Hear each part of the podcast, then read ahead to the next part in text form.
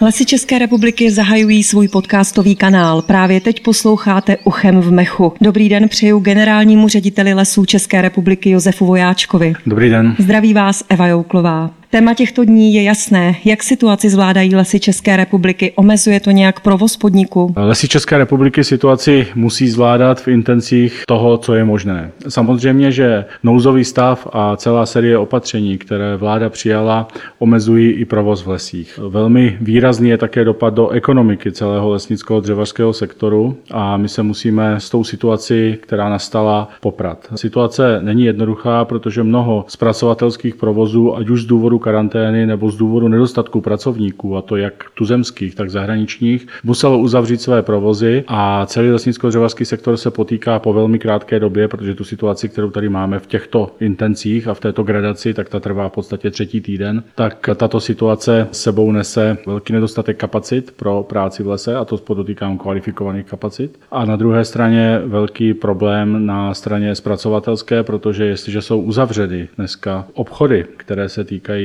zejména kutilů, takže stojí maloprodej, tak jestli stojí maloprodej, logicky stojí i velkoobchod a z toho vyplývají potom velké ekonomické problémy, které zatěžují celý sektor. Lesy České republiky nedávno nabídly studentům starším 18 let a dalším lidem, kteří teď nepracují, že mohou pomoci v lese a něco si vydělat.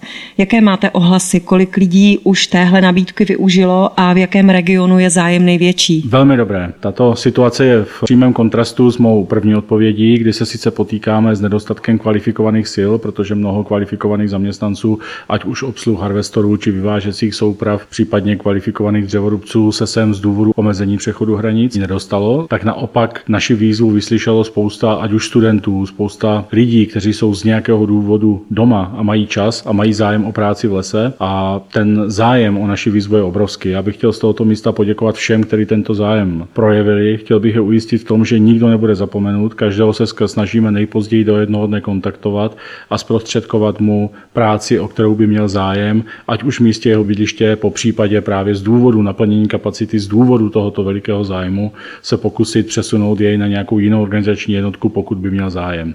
Ale znovu musím říct, musím smeknout klobouk dolů, zájem o tuto naši akci je opravdu velký. Jaké konkrétní práce lidé dělají? V první řadě, vzhledem času a datumu, v jakém se nacházíme, je to obnova lesa a je to výsadba nových stromů. Ale určitě jsou to i další práce, které souvisí ať už s ručním vyklízením klestu, s opravami oplocenek, které byly poničeny nedávnými bořivými větry a spousta dalších prací, které je možné v lese dělat bez toho, aniž by na ně byla třeba nějaká vyšší kvalifikace, případně nějaké delší zaškolení. Je vůbec možné, že se stihnou plánované jarní práce a které to konkrétně jsou? My se pořád snažíme o to, aby se stihly. Znovu se vrátím ke své předchozí odpovědi. Pro nás primární je snaha o to dodržet tempo obnovy lesa, protože před sebou nechceme tlačit nějaký Seitenloch. Ale z hlediska hospodaření v lesích celoročního se nejedná jenom o jarní práce, protože osazením pasek ta starost o les nekončí, budou následovat další práce, ať už je to vyžínání, ať jsou to nátěry porostů a ochrana proti zvěři a další a další výkony v pěstební činnosti, které budeme muset realizovat a které bych byl velmi nerad a vůbec si nedovedu představit v tomto čase, že by měly být tou koronavirovou krizi ohroženy. V posledních letech mluvíme o velké obnově krajiny. Jak si tu novou krajinu představujeme? Jaká bude? Bude určitě vizuálně jiná. Tak jak jsme byli zvyklí v minulosti, že valnou většinu lesů tvořili víceméně stejnověké části smrkových porostů a smrkových monokultur, tak nové lesy se zakládají zcela jinak. Je to pestrá skladba různých druhů dřevin, což sebou samozřejmě ponese i vizuálně jiný vzhled krajiny. Ta krajina se bude měnit v čase, postupně, takže neočekávejme radikální změny den ze dne. Ty nastávají pouze v případě, že dojde ke smícení toho porostu, tak velmi často je vidět, že tam, kde byli lidé zvyklí vnímat les, tak tam je dneska holina, která někdy v případě, že je zalesněna ve větší míře listnatými dřevinami, tak i vypadá, že znovu zalesněna není, ale můžu ubezpečit veřejnost, že zalesněna je. A tato krajina se začne v průběhu let velmi rychle měnit a bude vizuálně jiná. Ty nové lesy budou na rozdíl od těch smrkových monokultur už z logiky věci trošičku méně prostupné, protože na nich bude více sazenic různých druhů dřevin a budou i jinak ze strany lesníků lesnicky vychovávané nebo jinak pěstovány ale v zásadě by měly být odolnější a měly by plnit mnohem více tu roli lesa, než tomu bylo do posud. První jarní den máme za sebou, takže se nám blíží začátek kůrovcové sezóny.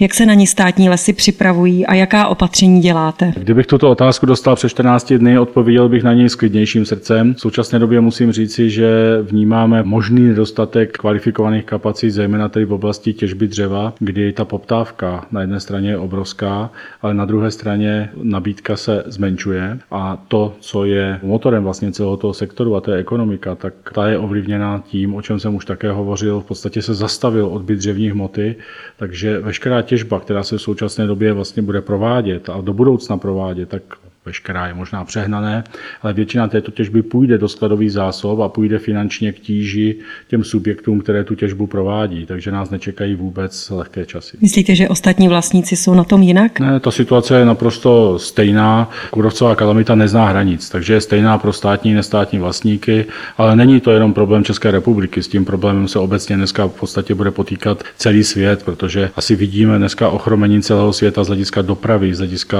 vůbec volného pohybu osob a další a další omezení, takže ta situace je naprosto stejná. Po vyhlášení nouzového stavu podnik zastavil veškeré akce pro veřejnost, takzvané dny za obnovu lesa, které měly začít na jaře a skončit někdy na podzim. Až to ohrožení pomine, vrátíte se k ním, budou mít lidé možnost sázet nový les a dělat práce v něm. To zastavení bylo vynucené okolnostmi, protože byť byly tyto akce velmi, řeknu, komorního charakteru, tak přece jenom porušovaly zásady, které byly dány vládním nařízením, proto jsme tyto akce zastavit museli. A vzhledem k tomu, že pořád platí všechno to, co jsme deklarovali, že chceme, aby veřejnost měla volný pohyb po lese, chceme, aby se veřejnost přesvědčovala o tom, jakým způsobem ten les obnovujeme, jaká je dřevěná skladba, jakým způsobem jsou založeny ty změny krajiny do budoucna, tak určitě, jakmile pominou ta opatření poměrně drastická, která tady dneska vláda přijala, tak jakmile tato opatření pominou, tak chceme znovu všechny do lesa pozvat. A pokud budete sledovat ať už naše mobilní aplikaci, případně webová sídla, na kterých veškeré informace sdílíme, tak se dozvíte jak nové datumy, tak možnosti, které tady jsou a které jsou ze strany lesů České republiky nabízeny. Lidé dnes lesy vyhledávají, protože nemůžou chodit do bazénu, do kin, do divadel, takže do těch lesů možná míří častěji než dřív. V lesích se nezastavila těžba, takže když například rodina vyrazí do lesa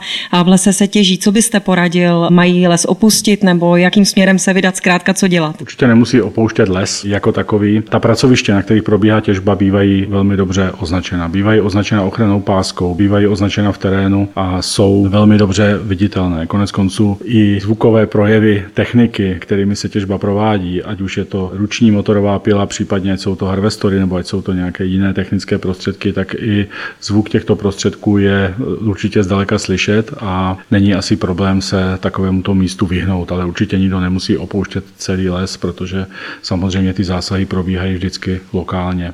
Ale znovu říkám, jsou vyznačeny a jsou také zdaleka viditelné, takže nepředpokládám, že pokud někdo vyloženě nebude vyhledávat tyto prostory, takže by byl tou těžbou ohrožen. Už jste několikrát v různých rozhovorech zmínil, že kůrovcovou kalamitu berete i jako příležitost k velké obnově krajiny. Vnímáte i stávající situaci ve společnosti jako příležitost nebo šanci k nějaké změně? Už to tady zaznělo. Jsem velmi příjemně překvapen zájmem o naši výzvu, o pomáhání v lesích a budu velmi rád, pokud tato ochota veřejnosti k pomoci, to nejenom v lesích, ale i třeba v zemědělství, případně v dalších sektorech ekonomiky, tak pokud tato důvěra a ochota veřejnosti bude přetrvávat i nadále a nebude to pouze přechodná záležitost spojená s aktuální krizí spojenou s koronavirem.